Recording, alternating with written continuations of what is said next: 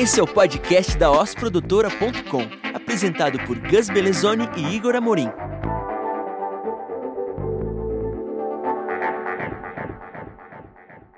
Olá, eu sou o Gus Belezoni, seja muito bem-vindo ao podcast sobre os bastidores da Os Produtora e novas soluções audiovisuais. Eu sou Igor Amorim e esse é o episódio número 16 do Oscast. E hoje vamos falar sobre marcas e impacto social.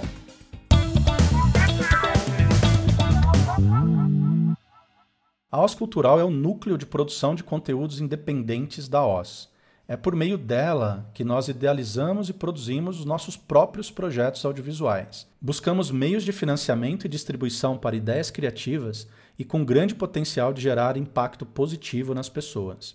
Os projetos podem ser curtas, médias, longas metragens ou até mesmo séries para televisão, para internet, além de experiências em realidade aumentada e virtual. É pela OS Cultural também que firmamos parcerias com empresas que patrocinam projetos audiovisuais de impacto sociocultural. E para falarmos sobre esses bastidores, convidamos a Reci Casaroto, que é produtora executiva da OS Cultural. Reci, seja bem-vinda ao Oscast e, por favor, se apresente para os nossos ouvintes. Oi, pessoal, Igor, Gus, obrigada pelo convite, pela segunda vez aqui no Oscast. Então, eu sou a Reci, sou produtora executiva na, na Oz Cultural. Já tô aqui na Oz faz um tempinho, no departamento cultural, para gente criar e produzir novos projetos. Super bem-vinda mais uma vez. Eu queria saber, né, e ninguém melhor que vocês para falar um pouco mais da história, né, como surgiu, por que surgiu e o que, que tem acontecido atualmente nesse núcleo de produção da OS Produtora? Boa, Gus. Essa pergunta é, faz a gente dar uma viajada no tempo aqui, porque desde o início da, da criação da OS, né, um do, dos meus desejos era poder criar os nossos próprios projetos. Mas lá no princípio, lá no comecinho, a gente tinha muita dificuldade, falta de experiência, falta de conhecimento, falta de estrutura, falta de recursos em geral para poder ter uma área que consiga ter um equilíbrio financeiro, é, se sustentar, ao mesmo tempo criar muitos projetos com um objetivo comum. Então, o sonho de ter um departamento para criar os próprios projetos surgiu junto com a OS. Mas nós levamos cerca de quatro anos do início da empresa para criar o nosso primeiro projeto de impacto social, que foi o Animando Vidas. E depois dele, depois de diversas versões do Animando Vidas, o desejo de estruturar uma área dentro da OS dedicada só aos projetos independentes, aos projetos de impacto, foi crescendo, né, ao ponto da gente conseguir, em 2014, criar mesmo esse braço, esse núcleo dentro da OS, que nós chamamos de OS Cultural, que tem um time dedicado exclusivamente a pensar, a buscar oportunidades, a criar projetos, é, gerenciar a produção de projetos e busca incessantemente encontrar um ponto de equilíbrio entre o nosso desejo de impactar o mundo e o equilíbrio financeiro da execução desses projetos. Então, esse é o, é o início da OS, aí, da OS Cultural, né? ele, ele coincide muito com o desejo, é, o desejo coincide muito com o início da OS, mas a concretização foi conquistas ao longo dos anos aí da produtora. O que move a, a motivação principal por trás da OS Cultural é justamente o fato de nós acreditarmos todos que o audiovisual tem um poder de impactar pessoas, né, de mudar comportamentos, de gerar questionamentos. E com isso, a gente entende que mudando pessoas, a gente pode ajudar a mudar o mundo. E aí, para falar um pouquinho sobre o que a gente tem feito, como a gente faz, vou passar a bola para a Rece aí para complementar, porque ninguém melhor que ela para poder explicar. Bem bacana a gente começar com essa introdução do Igor, né? Toda essa explicação, a questão da motivação, porque eu acho que isso se reflete muito nos projetos Vou falar um pouquinho deles e vocês vão poder perceber que, que os projetos sempre têm um, um cunho social, educacional, algo que vai além do entretenimento, né? E aí a gente tem alguns projetos que a gente já concluiu e que a gente está em desenvolvimento, em produção, né? E aí eu vou comentar um pouquinho deles para vocês. É, a gente tem a série Mítica, o Livro dos Heróis, né? Que é uma série de animação para o público infantil, que já foi finalizada, já estreou. A gente está na etapa de, de divulgação mesmo, licenciamento para canais e, e alguns streamings. A gente tem a série documental Sementes da Educação, primeira temporada, que também já estreou pelo canal Cine Brasil TV. E a primeira temporada do Sementes da Educação fala sobre iniciativas educacionais, todas públicas, né, escolas públicas, que têm alguma forma de inovação na sua metodologia, nas suas práticas, para que a gente possa inspirar outras escolas, outros educadores, mostrando que mesmo com todas as dificuldades que as escolas públicas enfrentam, a gente ainda tem exemplos positivos que podem inspirar esses lugares a se tornarem lugares melhores. E aí, em produção, a gente está agora produzindo nosso primeiro longa. Ele vai tratar sobre práticas ambientais, né, que a gente consegue enxergar muito em ecovilas ou em coletivos que já têm um caráter ambiental muito forte, mas como a gente pode levar essas práticas para lugares urbanos ou lugares que também é um senso comum que é mais difícil a gente adotar nessas práticas ambientais. Então também tem esse quê um pouco de inspiração, motivação e de, de transformação com algum tipo de impacto, né? Nesse caso ambiental. E aí a gente está fazendo o, um curta de animação também infantil, que é a nossa primeira também adaptação literária, chama Tel, Menino Azul. É uma adaptação literária de um livro do mesmo nome, uh, escrito lá no início dos anos 90, que foi muito famoso, muito recomendado, inclusive pela Unesco, né? Pela questão de cultura de paz, por ser uns pioneiros para abordar esse tipo de temática naquele momento. E agora a gente está produzindo um curta sobre ele também. Produzir conteúdos para o público infantil também é um jeito de impactar positivamente, principalmente o futuro, né? As crianças são o nosso futuro e se elas crescerem tendo acesso a um audiovisual de qualidade, pode fazer bastante diferença para o mundo como um todo, né? Nos próximos anos. E aí a gente também está produzindo um episódio do Mítica, Mítica a série que eu comentei, né? Também de animação infantil. A gente está produzindo o primeiro episódio em realidade virtual 360. O tema ainda é segredo, mas a gente está produzindo e vai estrear no início do ano que vem. E para quem tiver né, interesse mesmo em assistir essas obras, a gente tem a primeira temporada de Sementes da Educação uh, no canal Cine Brasil TV e no streaming deles, e também no Videocamp. Videocamp é uma plataforma de distribuição por impacto, gratuita, é só fazer um cadastro. E em breve também, a primeira temporada de Sementes vai estar tá na Pluto TV. Pluto TV é um streaming novo, parecido com o YouTube, né? Com monetização por anúncio. E aí o Mítica, é o nosso showzinho e tá na Amazon Prime, tá na Play Kids, tá na TV Brasil, também está no Videocamp. Tá na, na TV aberta também através da Rede Vida Educação. Também tá no Vivo, no Vivo Play, tá no NetNow, tá no Futura, tá no Display e também em breve na, na Pluto TV, assim como a primeira temporada de Sementes. E quem acompanha as redes sociais do Mítica também pode perceber que a gente costuma passar bastante em festival, né? Então, acompanhando por lá, tem essas notícias dos festivais online que tá rolando e é possível de acompanhar. E aí, como eu comentei das redes sociais do Mítica, também queria voltar um pouquinho e falar das redes sociais do Sementes. É arroba Sementes da Educação, sem o cedilho e sem o tio, tanto no Instagram como no Facebook. Lá a gente tem divulgado muitas uh, notícias, né, da, da série em si e algumas pílulas. A gente gravou bastante material extra complementar e eles estão disponíveis tanto nas redes sociais como também no canal do YouTube do Sementes. E do Mítica a mesma coisa, notícias, bastidores, esse acompanhamento da produção desse episódio novo em realidade virtual que a gente está fazendo. O Mítica é arroba mítica.heróis. Mítica se escreve M-Y-T-I K-A-H. Eu sou fã desses projetos, tive a oportunidade de atuar né, em algumas etapas aí. Fico muito contente né, de ver o número de plataformas e como esses projetos têm sido bem recebidos, né? não só pelas plataformas em si, mas pelas pessoas, pelas crianças, né? que é o principal para a gente. E a gente está falando aqui muito sobre projetos de impacto sociocultural, é, mas eu tenho uma percepção de que algumas empresas têm uma dificuldade em algum momento né, de se envolver em projetos desse tipo. E aí a minha pergunta vai exatamente nesse sentido, de que maneira que a OSS Cultural consegue ajudar as empresas a criar e a participar desses projetos?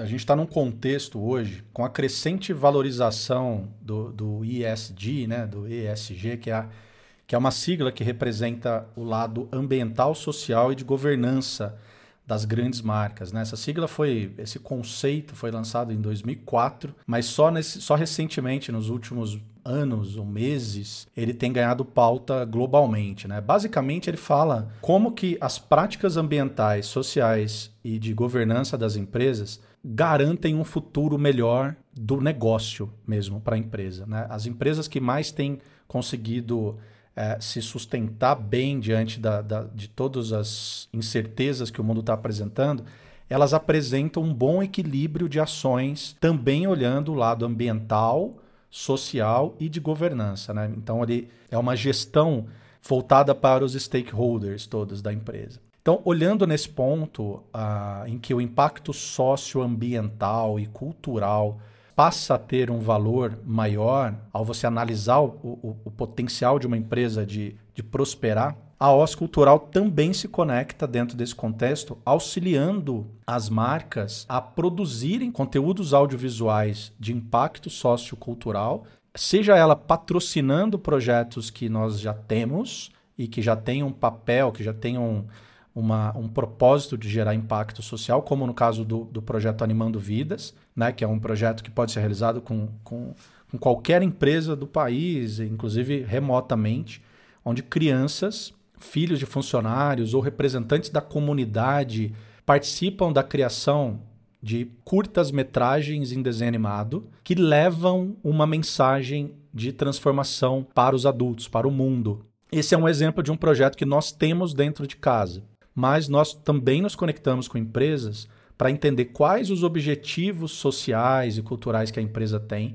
e nós ajudamos a empresa na criação de projetos que tenha como fim é, resultados em audiovisual né? e que gerem esse impacto também nas pessoas. Então a OZ entra como, por exemplo, um proponente de um projeto para uma lei de incentivo, por exemplo, que a Rece vai entrar nos detalhes daqui a pouquinho, e ela entra como patrocinadora nós assumimos toda a responsabilidade de criar, executar, prestar contas e a empresa simplesmente patrocina por dedução fiscal. E ela leva toda a presença da marca dela em todos os momentos de contato com a sociedade que aquele projeto é, propiciar. E também tem, tem uma forma que é através de patrocínios diretos mesmo, né? Por exemplo, com conteúdos de marca, conhecidos como branded content, onde a empresa abraça uma causa social, por exemplo, em que uma grande campanha de mobilização que pode ter na campanha peças audiovisuais ajudam a criar um movimento para uma mudança de opinião ou para levantar um ponto de discussão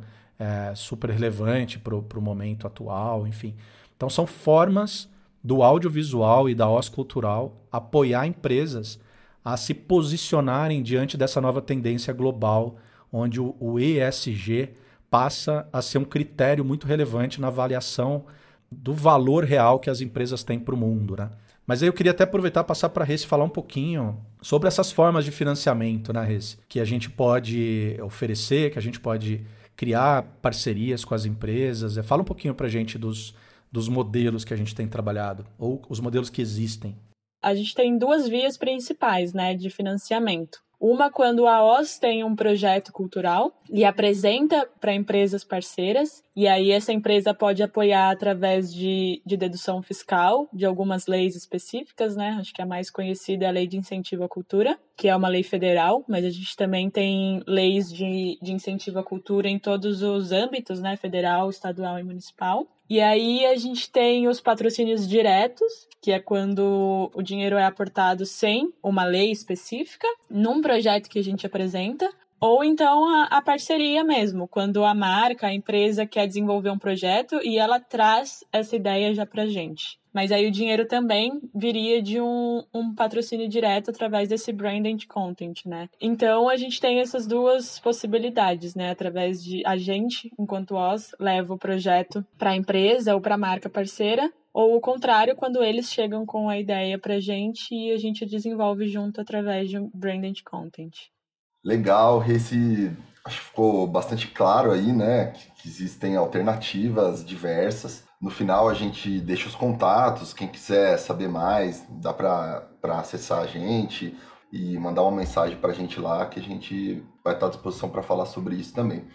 E aí eu queria retomar sobre um projeto específico, que é o Sementes da Educação. A gente falou um pouco sobre ele, trouxe algumas referências, falou da temporada, é, mas como ele é um projeto aí que está tendo continuidade, a gente já está planejando é, o lançamento da segunda temporada, né?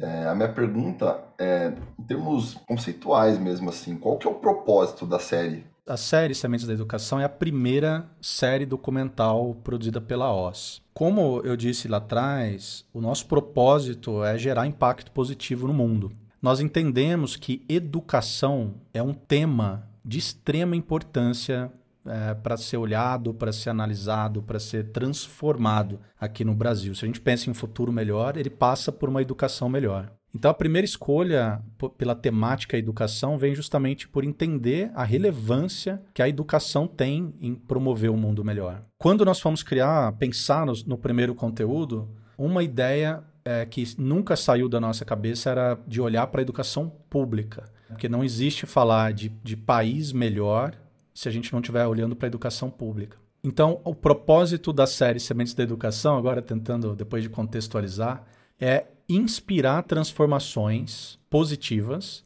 na educação pública brasileira através de exemplos inspiradores vindos da própria educação pública.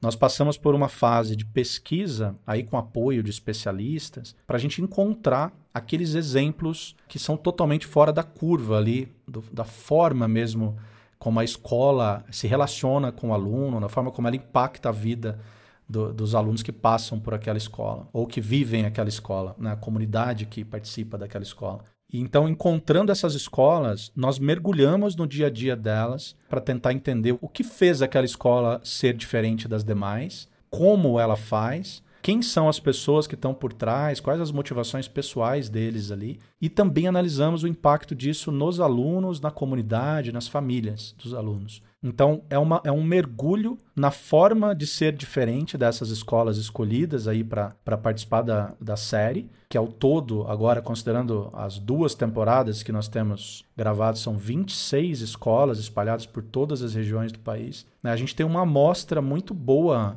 de como é possível na educação pública, apesar de todas as restrições e desafios que a educação pública no Brasil tem, como é possível ainda assim ser uma escola transformadora, ser uma escola que é de interesse do aluno estar participando da escola que é um dos maiores problemas da educação brasileira hoje, é que a escola passou a ser desinteressante para o aluno. A maior razão da desistência dos alunos na escola é justamente a falta de interesse pela escola. Isso se deve muito a uma resistência cultural mesmo e super, super simples de entender, né, de, de, da herança do formato que a escola tem, né, do formato da escola tradicional, o quanto que isso é incompatível com os alunos de hoje. Né, os estudantes que são tem contato com formas de aprendizagem diferente, com o mundo digital dando acesso a, a dados, informações que podem virar conhecimento.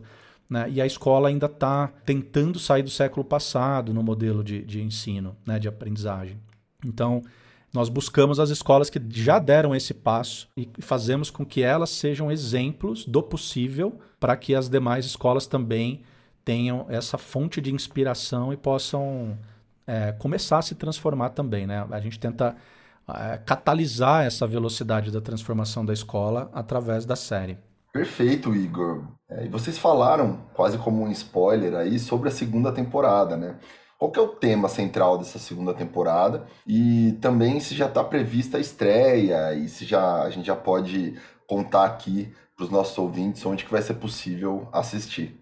Legal, eu acho que tem uma diferença assim de amadurecimento mesmo da primeira para a segunda temporada. Na primeira, enquanto o foco foi mais nas práticas e nas metodologias inovadoras, na segunda a gente tem uma ampliação desse escopo, né? Esse assunto, esses temas continuam presentes, mas a gente expande para entender, tentar entender o impacto dessas escolas na comunidade onde elas estão inseridas, né? Então, como a escola se comporta em relação à comunidade e a comunidade se comporta em relação à escola. E essa relação mesmo desse além dos muros. A gente sabe que a escola não se faz sozinha, ela é extremamente ligada com o seu entorno, com a sua comunidade. Então, nessa segunda temporada, a gente foca bastante nessa temática. Com essa segunda temporada, a gente conseguiu estar presente em todas as regiões do Brasil. Então, a gente tem iniciativas em, em todas as regiões, né? E aí eu digo iniciativas porque também é um outro ponto interessante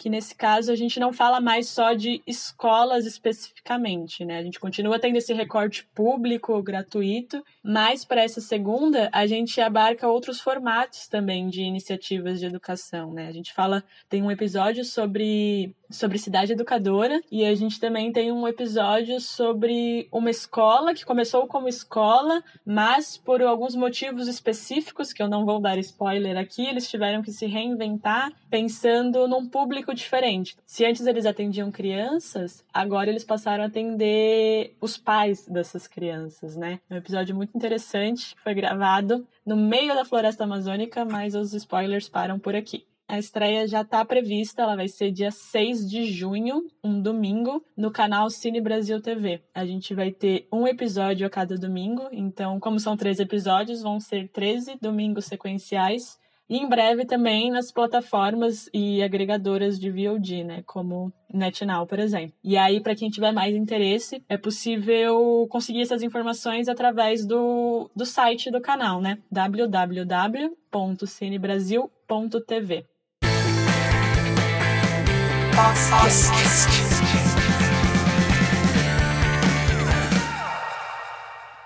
É isso aí, chegamos ao esperado bloco de insights, onde a gente tem a proposta de compartilhar dicas e referências sobre o assunto que a gente está abordando aqui no episódio. E para começar, eu gostaria de ouvir o insight da Rece. Você pode falar para a gente? Queria indicar o YouTube do Sementes da Educação, né? Lá a gente tem mais de 40 pílulas de especialistas em educação falando sobre vários temas. É um material extra que a gente gravou durante a captação para os episódios e, e, que era um material tão rico que a gente achou que não valia a pena ficar guardado num HD um material bruto que não necessariamente entrou no corte do episódio, né? Então a gente editou esse material e disponibilizou. E queria indicar também as relíquias dos heróis que estão disponíveis gratuitamente para download no site do Mítica. As relíquias são paper toys que aparecem nos episódios, a cada episódio a gente tem uma relíquia diferente e que elas estão diretamente ligadas à história do personagem principal daquele episódio. Então, entrando no site, é possível baixar o arquivo e aproveitar com as crianças, né? Montando e se divertindo também.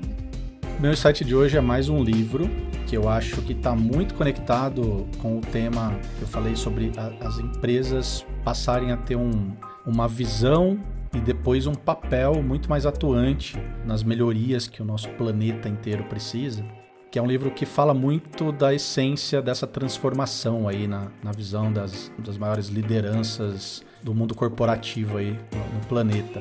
Né? Ele se chama Capitalismo Consciente Guia Prático. Esse livro ele fala muito sobre uma nova visão de capitalismo onde as empresas passam a se preocupar muito além do resultado financeiro gerado para os acionistas e sócios da empresa. Né? As empresas passam a olhar muito para o impacto socioambiental e cultural que elas podem levar para o mundo. E é um movimento que tem ganhado bastante espaço no mundo inteiro, várias discussões e capítulos aí do movimento capitalismo consciente espalhados pelo mundo. E ele ajuda muito na, na origem quando a gente fala em criar conteúdo audiovisual de impacto com patrocínio de uma empresa, as empresas que já estão no caminho de se adequar para essa nova fase da presença da, da, marca no planeta, elas vão estar muito mais próximas também de entender o valor desse tipo de ação de impacto social através da comunicação, através do mundo audiovisual também. Então, esse é um livro que eu recomendo muito para quem é entusiasta aí de, dessa, dessa necessidade de muita transformação no planeta, não só é, dentro das empresas, mas também né, de comportamento das lideranças políticas, enfim. Mas as, as empresas têm um grande papel na, nessa nova fase que o, que o nosso planeta está tá girando agora. E Gus, qual que é o seu insight? Traz aí pra gente.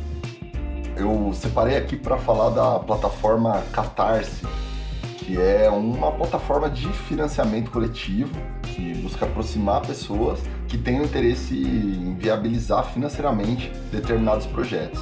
Geralmente são iniciativas inovadoras e muito criativas, né? Desde quadrinhos, é, filmes, é, livros é, e uma série de outras propostas, né?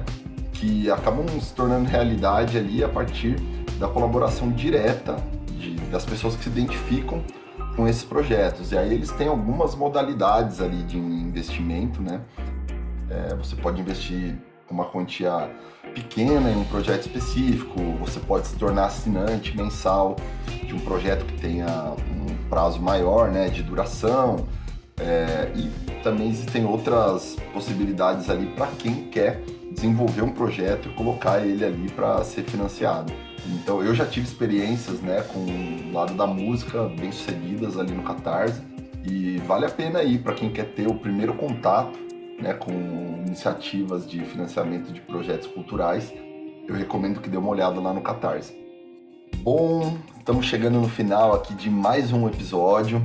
Gostaria de agradecer demais a presença da Rece, tudo que ela compartilhou com a gente, né, o Igor tendo complementado super bem aí todos esses assuntos. Queria passar a palavra para a Rê, se ela puder deixar o contato, caso alguém queira conhecer um pouco mais sobre o trabalho, né, ou conversar sobre algum dos tópicos que a gente abordou aqui nesse episódio.